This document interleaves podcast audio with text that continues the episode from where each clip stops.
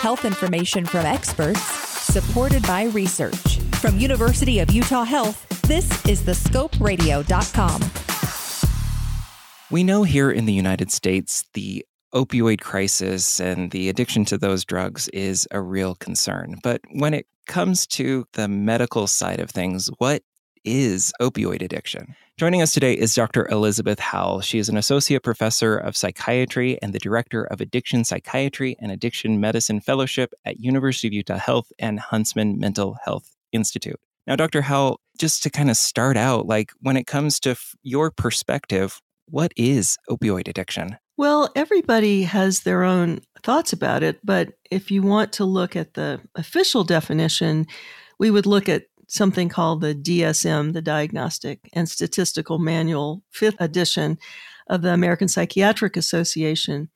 Um, and they have 11 criteria. And if you have two or more of those criteria, you have either mild, moderate, or severe um, opioid use disorder or other use disorders.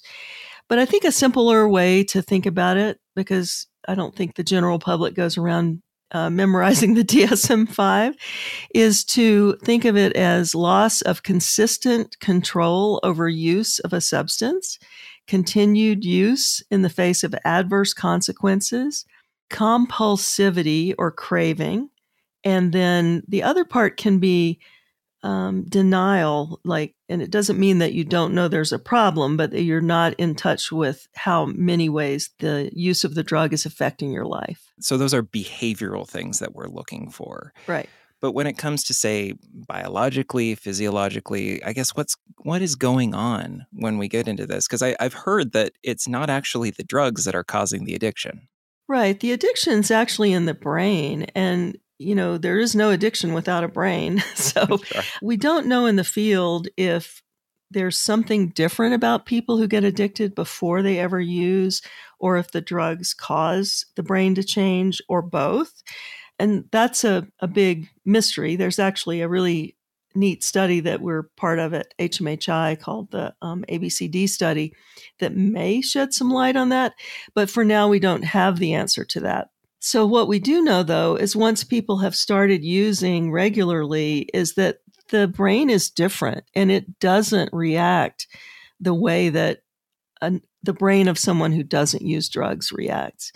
So for example, people tell me all the time, I don't understand why they don't just quit using because I can have a drink and then stop.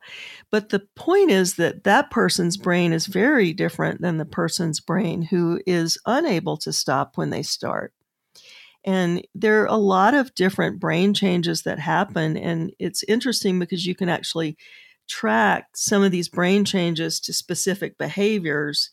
So, for example, you know, being out of touch with the consequences of your actions or um, not having strong feelings about anything except drugs, those can all be traced to different parts of the brain.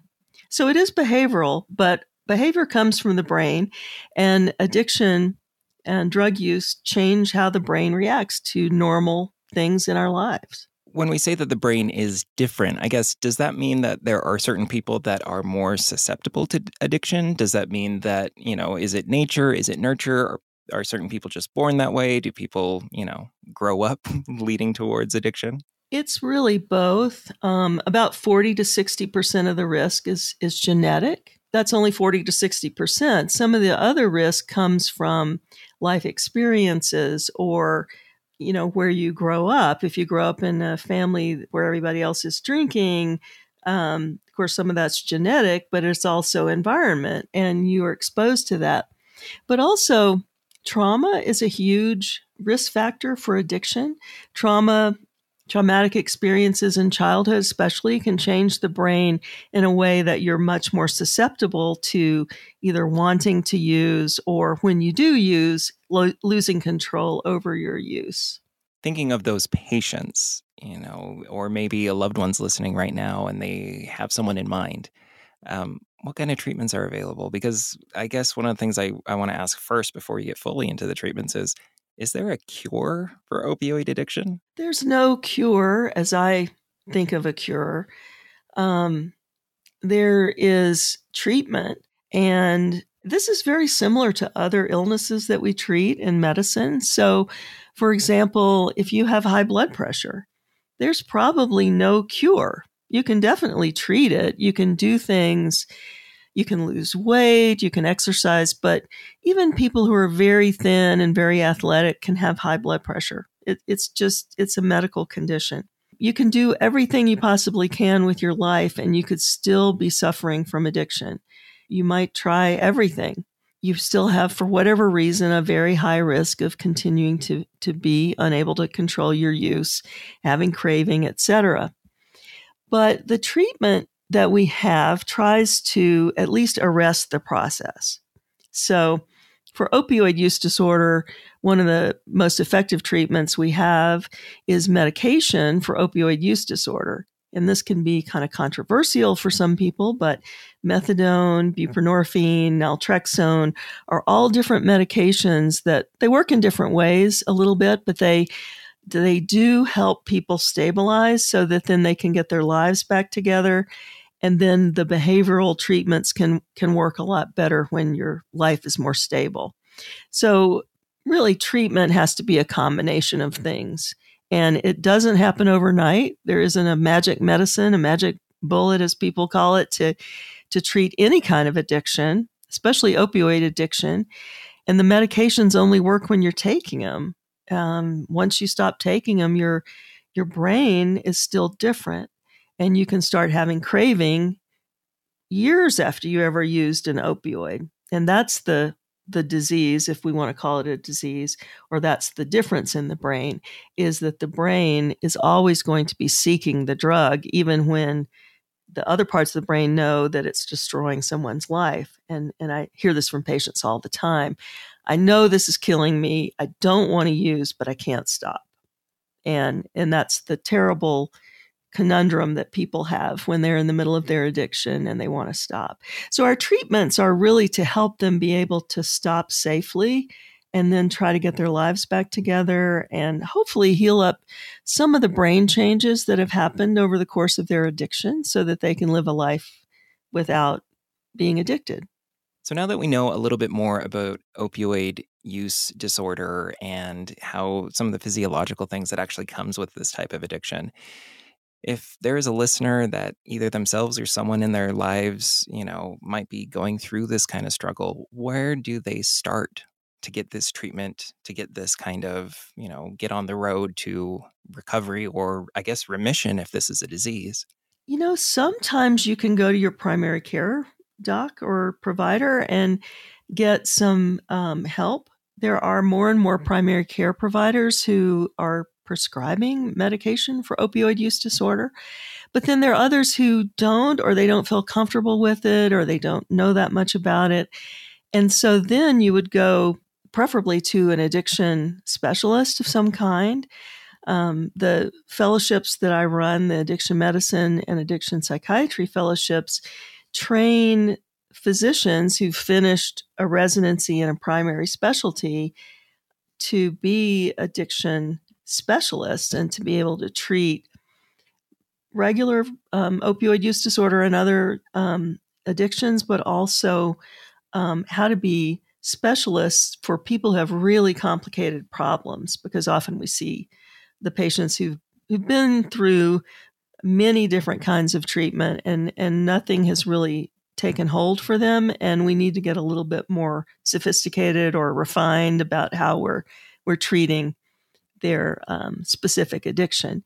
And the medication is only part of it. By no means is it the only thing that you have to do. You can't just throw a medicine at somebody and and expect that their um, opioid use disorder is going to be just fine. It doesn't work that way. So what you would do is if you you know you could talk you could start with your primary care provider if they are not knowledgeable or comfortable then you know one of the things that you you can do is you can call um, actually our university uh, HMHI crisis line, and they can often help people get connected to treatment because you may need to go in the hospital. It may be that severe, and and yet you may just need outpatient treatment, and they can help people sort that out and figure out what's needed.